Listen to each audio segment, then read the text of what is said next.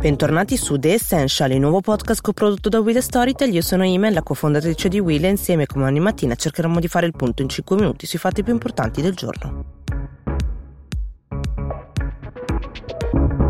Ieri c'è stato finalmente il grande passo storico della Commissione europea che ha formalmente presentato il piano di ricostruzione europea, il cosiddetto Recovery Fund. Ora inizierà la parte difficile, ci sarà il negoziato tra i 27 Paesi membri e si spera che non venga eh, toccata la quota dei cosiddetti grants, che sono i finanziamenti a fondo perduto, quei finanziamenti cioè che i Paesi membri non devono eh, ridare indietro, ma è comunque una grande soddisfazione per l'Italia. Conte ha espresso un grande segnale di ottimismo eh, da Bruxelles e si auspica che le altre grandi capitali europee eh, assecondino il piano. Non sarà facile perché per esempio Olanda e Svezia hanno già fatto numerosi rilievi, il prossimo Consiglio europeo a giugno potrebbe non bastare per raggiungere già un accordo definitivo, ma intanto la base di partenza privilegia l'Italia come primo paese destinatario dei fondi. Il nostro paese infatti se la proposta dovesse passare eh, così com'è oggi, quindi senza modifiche, otterrebbe stanziamenti a fondo perduto per 81,8 miliardi e prestiti per 90,9 miliardi.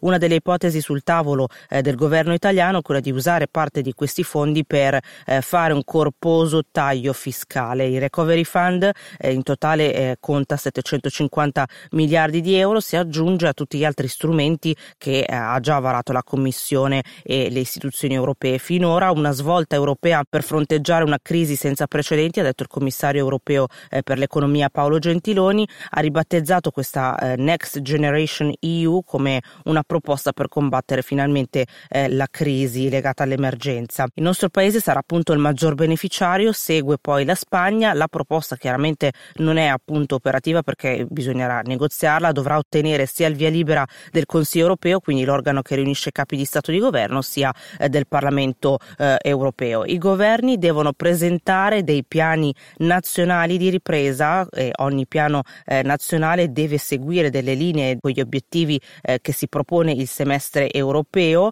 L'Italia, per esempio, ha avuto quattro raccomandazioni specifiche che chiedono di intervenire sul sistema sanitario, sul mondo del lavoro, quindi eh, per garantire un'adeguata protezione dei lavoratori, rafforzare l'insegnamento delle competenze anche a distanza, delle competenze digitali, assicurare eh, che queste misure forniscano liquidità all'economia reale, in particolare per evitare per esempio ritardi nei pagamenti da parte della eh, pubblica amministrazione, si chiede di promuovere investimenti per la ripresa con un focus eh, sulla green economy e sulla digitalizzazione. Quarta e ultima raccomandazione è quella di migliorare l'efficacia del sistema eh, giudiziario che in Italia per esempio è uno dei tanti grandi problemi. Per finanziare questo recovery fund la Commissione andrà sui mercati emettendo dei bond, cioè dei titoli di debito che saranno eh, garantiti dal prossimo bilancio europeo. Il debito così emesso dovrà essere rimborsato tra il 2028 e il 2058.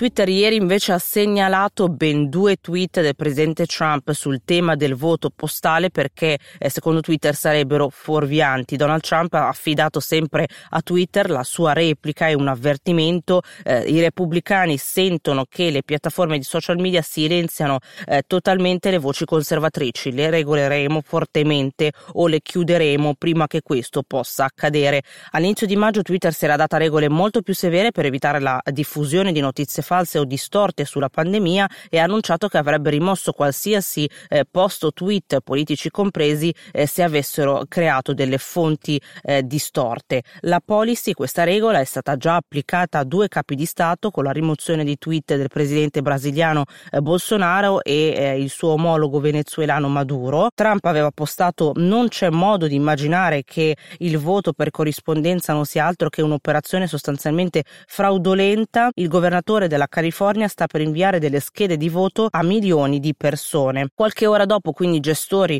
eh, di Twitter hanno aggiunto una riga blu, ecco i fatti sul voto per corrispondenza, rimandando con un link a degli altri articoli sul Washington Post, eh, sulla CNN, per chiarire che quelle affermazioni erano infondate. Trump, infatti, secondo eh, queste fonti, avrebbe falsamente affermato che il voto per corrispondenza porta a delle elezioni truccate. Il tema del voto voto via posta sta letteralmente incendiando il dibattito politico americano. Il Partito Democratico e alcuni stati come appunto la California, che era l'obiettivo del tweet del presidente, si stanno eh, muovendo per estendere il diritto eh, per il voto postale nel timore che la pandemia non consentirà un normale svolgimento delle operazioni elettorali il prossimo 3 novembre, quando appunto gli americani saranno chiamati ad eleggere il nuovo presidente degli Stati Uniti. Ma i repubblicani sono convinti che questo tipo di eh, modalità di voto riuscirebbe in qualche modo a favorire molto di più i democratici rispetto ai repubblicani appunto si pronunciano dei lunghi mesi di battaglia non solamente su Twitter ma anche nei tribunali.